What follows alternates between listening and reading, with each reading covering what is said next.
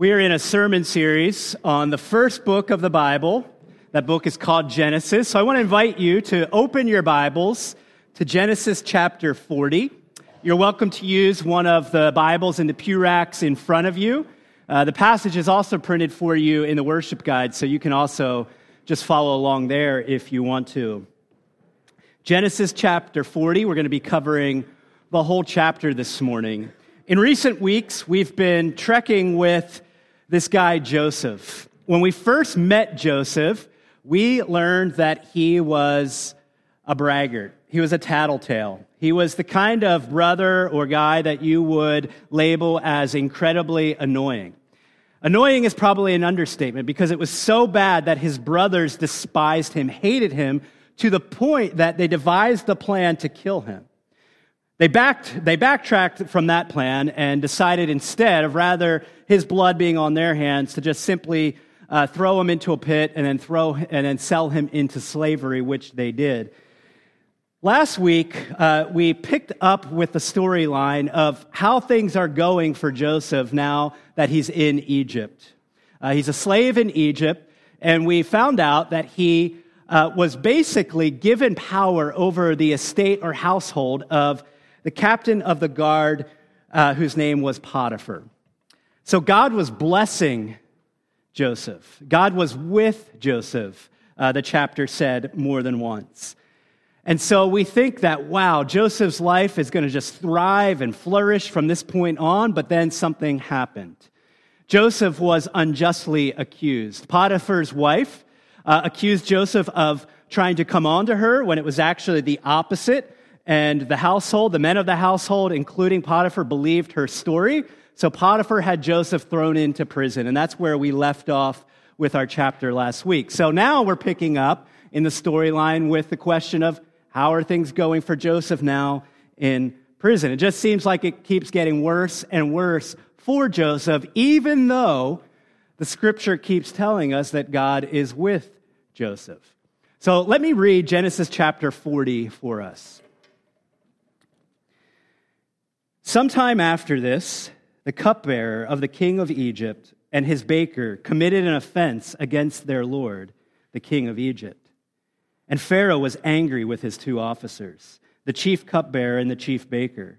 And he put them in custody in the house of the captain of the guard, in the prison where Joseph was confined. The captain of the guard appointed Joseph to be with them, and he attended them. They continued for some time in custody. And one night they both dreamed the cupbearer and the baker of the king of Egypt, who were confined in the prison, each his own dream, and each dream with its own interpretation. When Joseph came to them in the morning, he saw that they were troubled. So he asked Pharaoh's officers, who were with him in custody in his master's house, Why are your faces downcast today? They said to him, We have had dreams, and there is no one to interpret them. And Joseph said to them, Do not interpretations belong to God? Please tell them to me. So the chief cupbearer told his dream to Joseph and said to him, In my dream there was a vine before me, and on the vine there were three branches. As soon as it budded, its blossoms shot forth, and the clusters ripened into grapes. Pharaoh's cup was in my hand, and I took the grapes and pressed them into Pharaoh's cup and placed the cup in Pharaoh's hand. Then Joseph said to him, This is its interpretation. The three branches are three days. In three days, Pharaoh will lift up your head and restore you to your office. And you shall place Pharaoh's cup in his hand as formerly when you were his cupbearer. Only remember me when it is well with you, and please do me the kindness to mention me to Pharaoh, and so get me out of this house. For I was indeed stolen out of the land of the Hebrews, and here also I have done nothing that they should put me into the pit. When the chief baker saw that the interpretation was favorable, he said to Joseph, I also had a dream. There were three cake baskets on my head, and in the uppermost basket there were all sorts of baked food for Pharaoh, but the birds were eating it out of the basket on my head. And Joseph answered and said, This is the interpretation. The three baskets are three days. In three days, Pharaoh will lift up your head from you, and hang you on a tree. Wow, it just got dark, didn't it? And the birds will eat the flesh from you. On the third day, which was Pharaoh's birthday, he made a feast for all his servants and lifted up the head of the chief cupbearer and the head of the chief baker among his servants.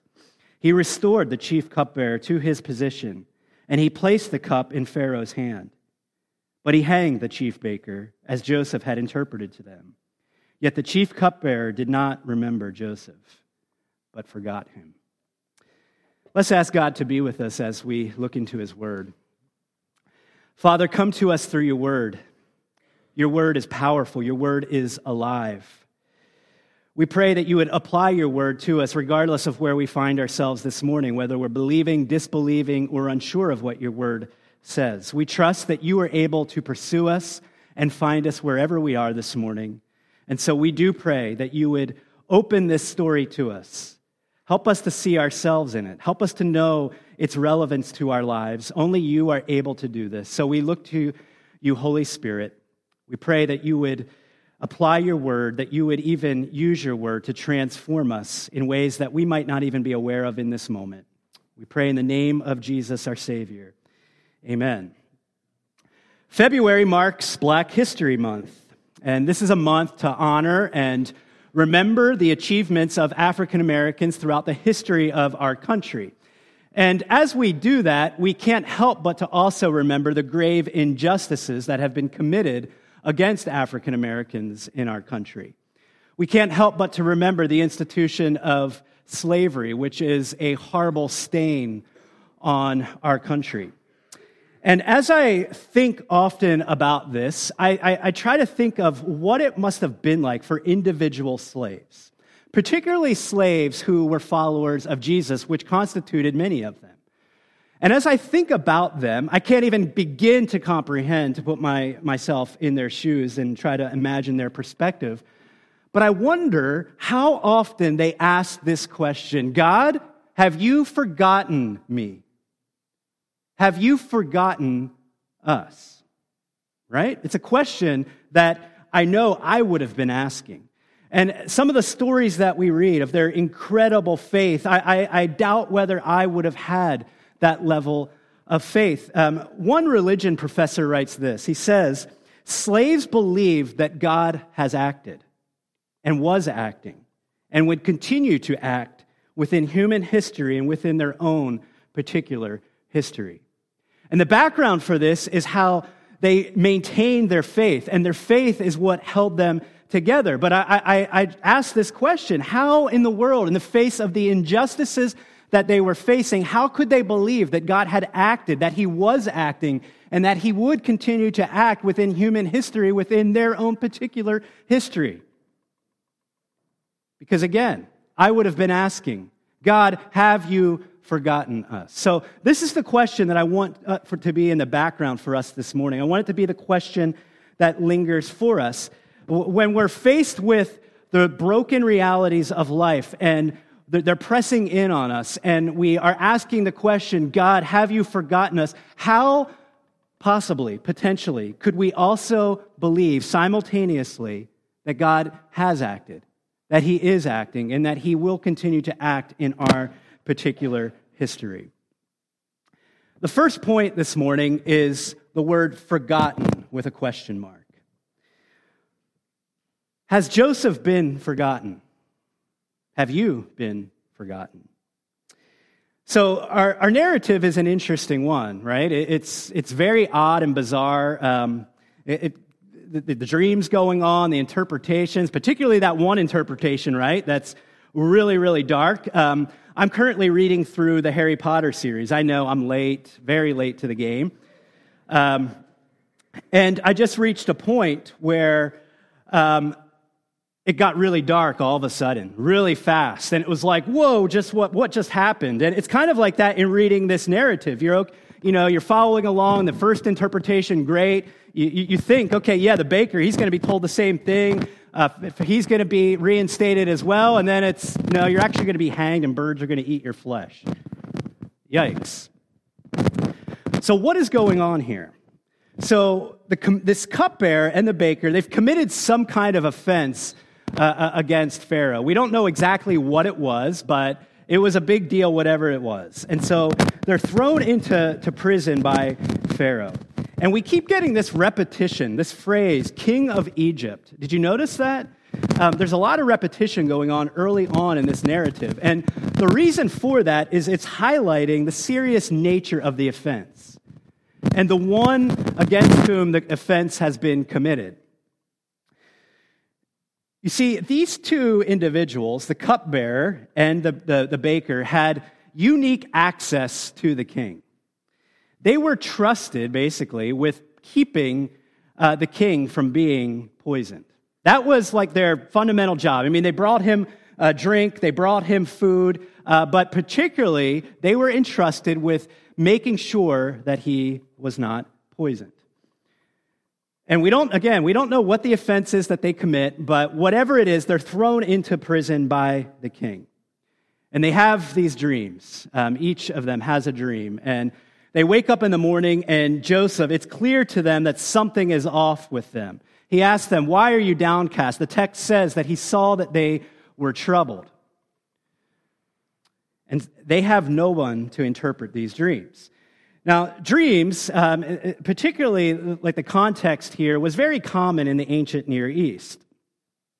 Dreams were viewed as a medium of divine revelation. Now, so imagine these two guys. They have these dreams, but they have no access to magicians or wise men to interpret these dreams, so they're feeling stuck as they wake up in that morning.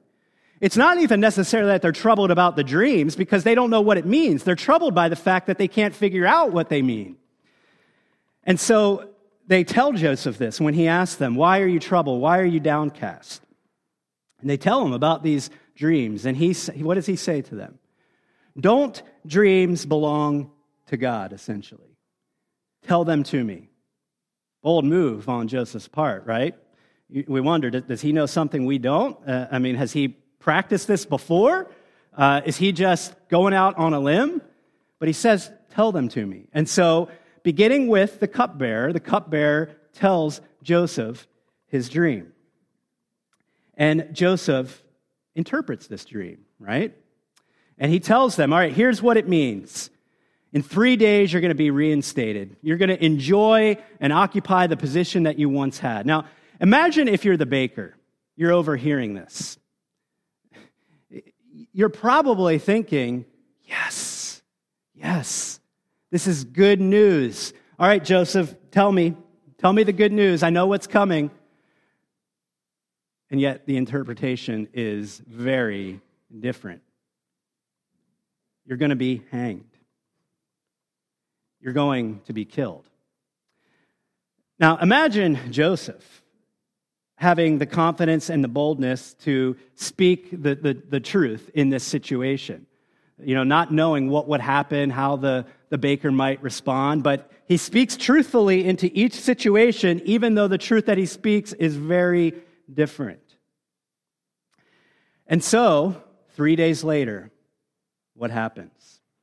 Well, starting with the cupbearer, exactly what Joseph said happens. The cupbearer is reinstated to his position uh, before the king, and what happens next? Joseph has this conversation with him, doesn't he? He says, All right, it's basically along these lines. All right, I, I did this for you, man. I, I interpreted your dream and it happened. So could you just do this one thing for me? Could you remember me? Just simply remember me. Tell the king about me because I'm here unjustly. In other words, help get me out of here since I helped you out. And then, of course, what Joseph had interpreted about the baker's dream also comes to be. He is hanged, he's killed. I want to focus in on this conversation that Joseph has with the cupbearer. Remember me. It's his one request. Very simple, right? Not that hard. Uh, uh you know, think of the, the situation of the cupbearer getting out of prison and avoiding the fate of the baker. You would think that he would be, it would be impossible for him to forget Joseph, that when he is reinstated to his position, that might be the first thing that comes out of his mouth. King, don't forget about this guy. Listen to what he did. He interpreted my dream. He must be powerful. And yet it says in verse 23 Yet the cupbearer did not remember Joseph, but forgot him. Those are painful words, aren't they? But forgot him. Joseph needed someone to remember him when it mattered most. Yet he was forgotten by that person. Have you had that experience? Are you in that experience? Where you desperately need to be remembered, and yet you feel forgotten. Has God forgotten Joseph? Has God forgotten you? Not an easy question to answer, is it? Especially if you are in a set of circumstances where you're really struggling with this question, where you feel like you have been forgotten. Because when you are forgotten by someone, particularly when it's someone that matters to you, you, you can't help but to project that on God. That's just what happens, right? Because in our faith, we believe that God is in control. So if we're forgotten by a person, it's as though we are forgotten by God as well. Has God forgotten you in your current set of circumstances? Has God forgotten Joseph? It sure seems like it, doesn't it, on the one hand? When it mattered most to Joseph, when he potentially had his chance to get out of this awful situation that he should have never been in the first place because he did nothing wrong on his part, the cupbearer, or God maybe, didn't come through for him. So the first point, as I said, is forgotten, question mark. The second point is remembered with an exclamation point. It's not like God to forget, right? it's not like God to forget. It's especially not like God to forget his people. Let me just share three simple lines from you that we've actually encountered already in the book uh, of Genesis. One having to do with Noah, one having to do with Abraham, and one having to do with Rachel. Genesis 8, chapter 1. Genesis 8, uh, verse 1. But God remembered Noah. 1929. God remembered Abraham. 30, 22, God remembered Rachel. God is actually in the business of remembering his people. God does not forget his people. And Joseph, deep down inside, he knows that. He knows that. Now, I'm not saying that it made faith easy for him. Consider the circumstances that he finds himself in. But there's a larger story at work here. It's a story that we're going to come back to in a moment. But God hasn't forgotten Joseph, He remembers him. How are you feeling forgotten this morning? Do you feel forgotten because you long to be in a relationship and that person has not shown up yet? Do you feel forgotten because you are unemployed or you don't have the job that you would like to have? Do you feel forgotten because you're struggling with depression and you feel like, at least right now in this current scene, that God is nowhere to be found in the fog of this depression? Do you feel forgotten just simply because you're dry? You're spiritually dry and God seems far off and distant from you. I want you to hear this, not, um, not on the account of my confidence, but on the account of Scripture. God has not forgotten you. God does not forget his people. God remembers you. Remember, God remembered Abraham.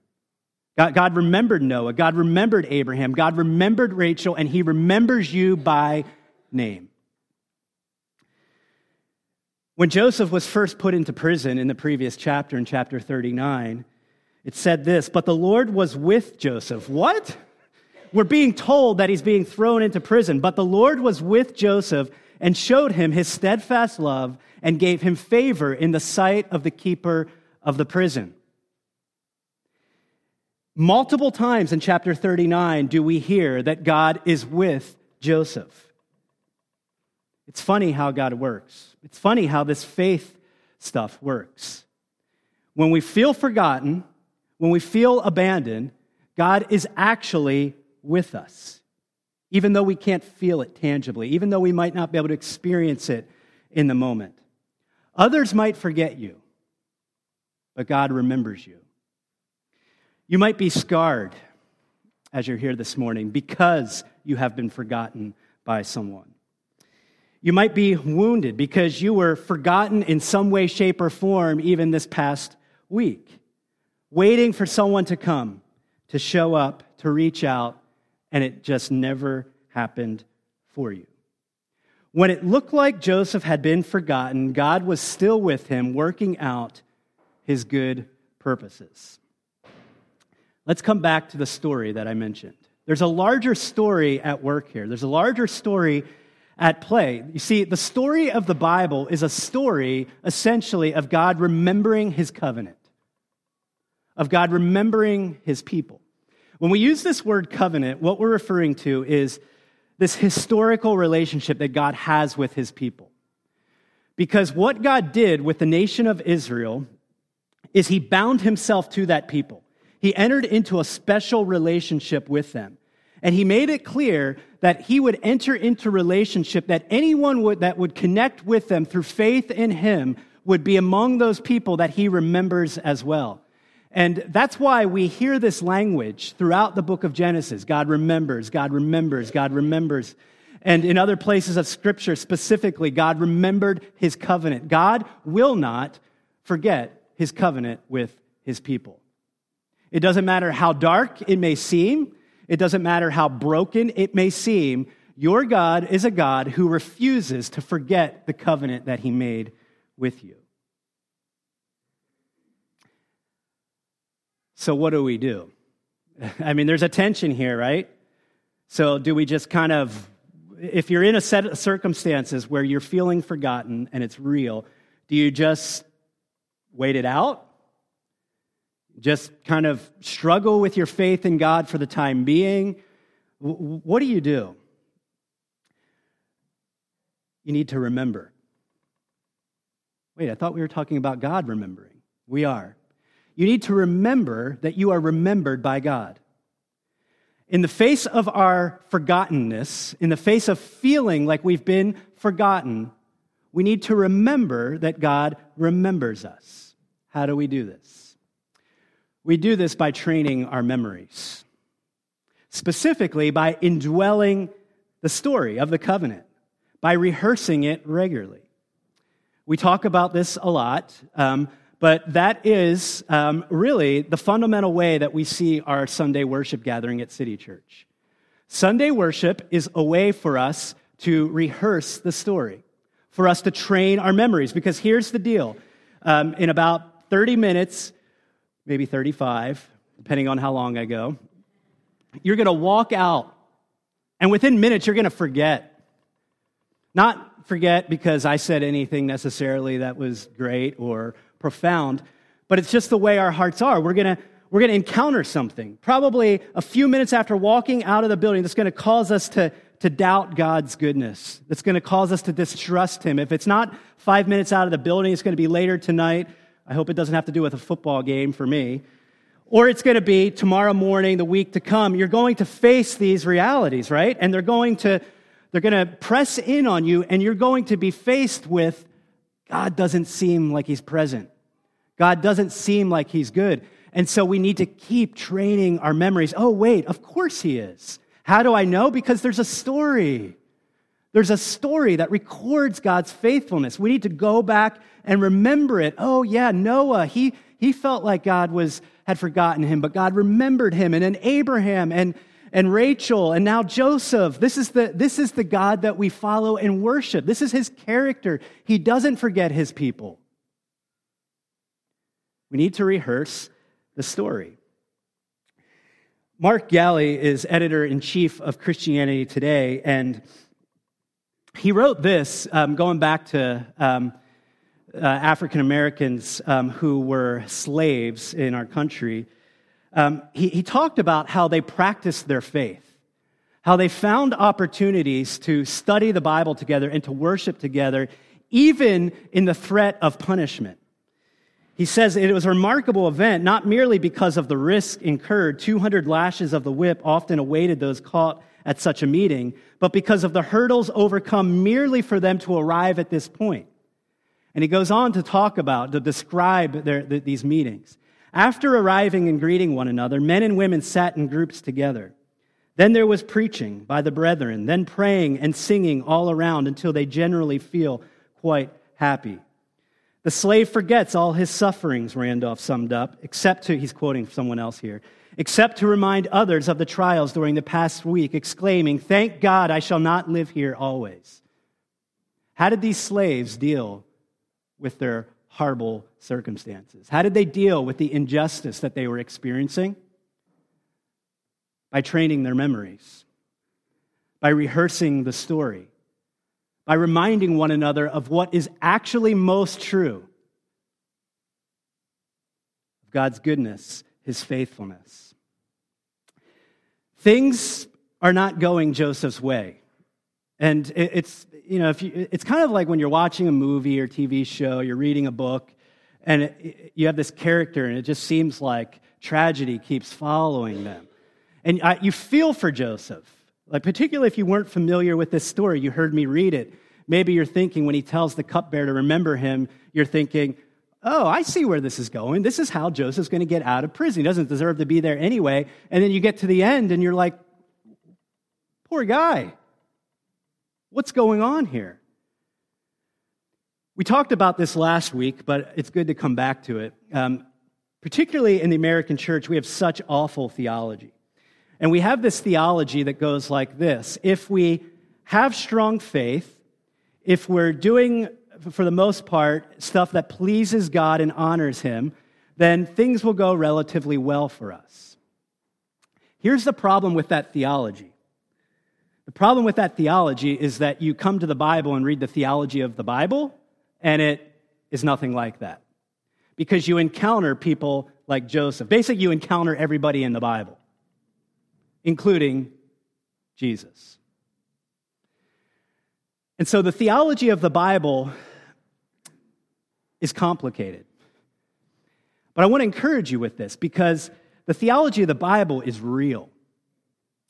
It, it lines up with our experience in this world. You see, we, we live with these tensions. I, I, I know what it's like for you. I live it too. You know, every day, faith in God, faith in His promises, faith in His covenant. Oh, wait, this happened to me?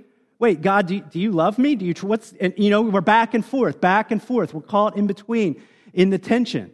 And guess what? When we come to the Bible, that's what the Bible unpacks for us. Those very realities. The Bible is real. As we say here at City Church, the Bible is the true story of life. And I want to come back to Jesus for a moment. Even Jesus was not safe from suffering in this world.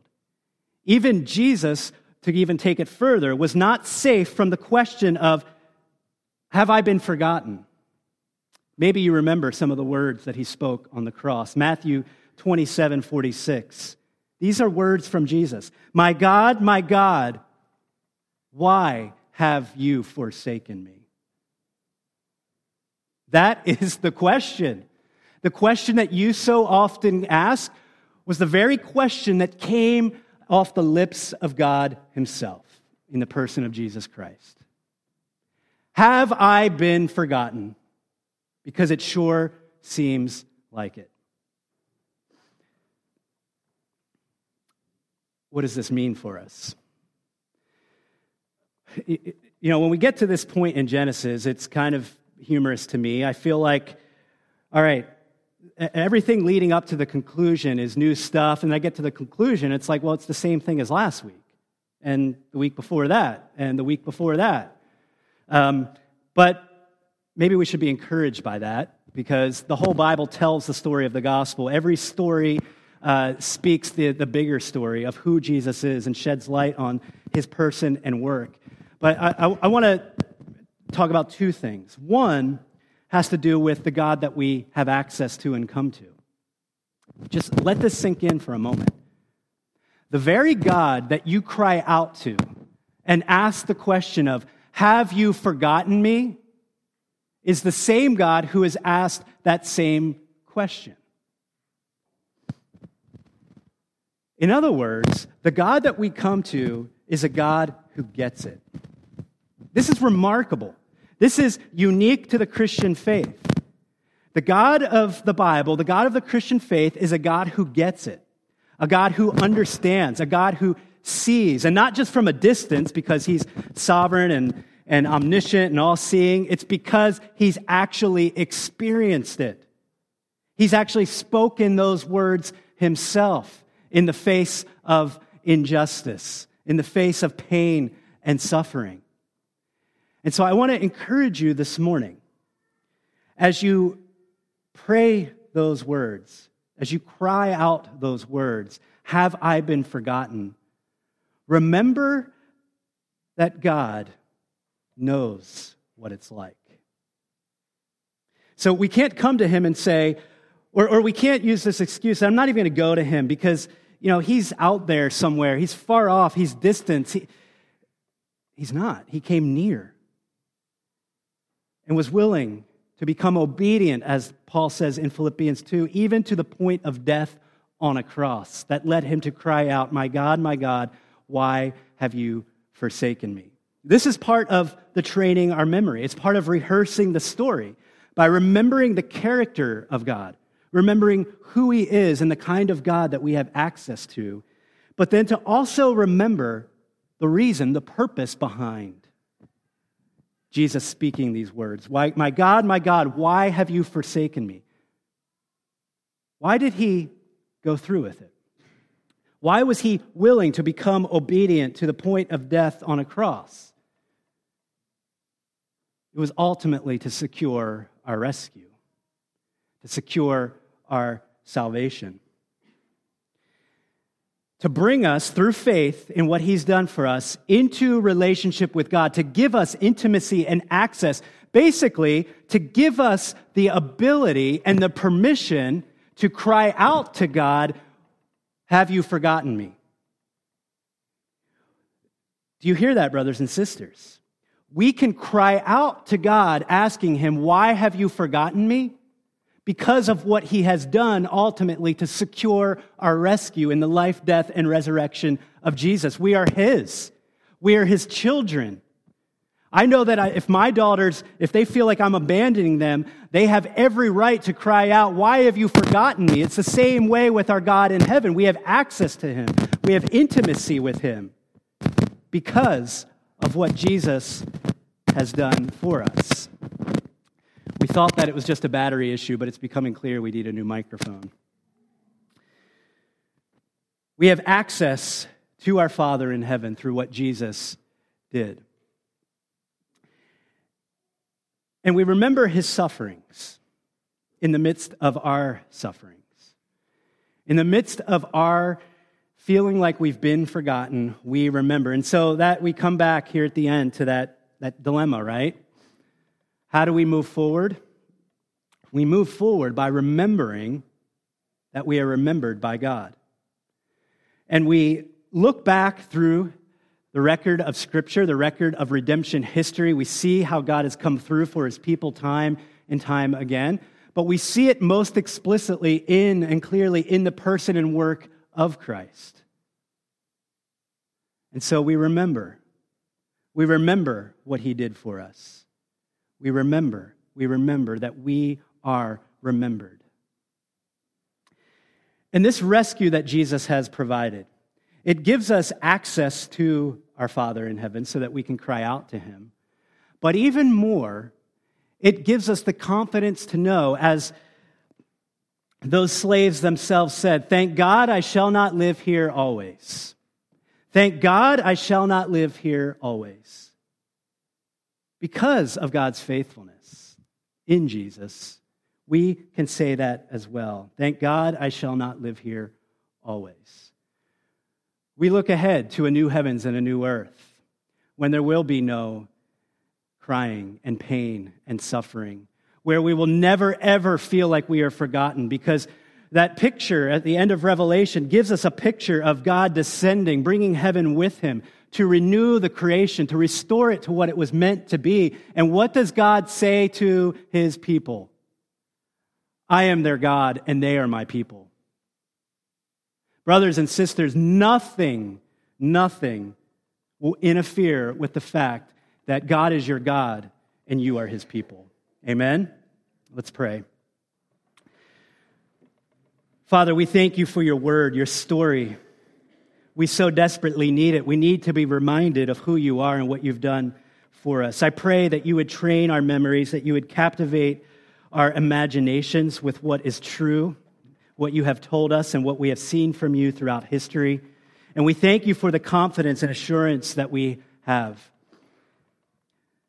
That this current, these current set of circumstances that we may find ourselves in, or the circumstances that await us later in this week, they will not always be. But one day you will make all things new, and you will be our God, and we will be your people, and we will feel it and experience it tangibly. We look forward to that day, but until then, we pray for faith. We pray for the faith to be able to remember that we are remembered by you. In Christ's name, amen.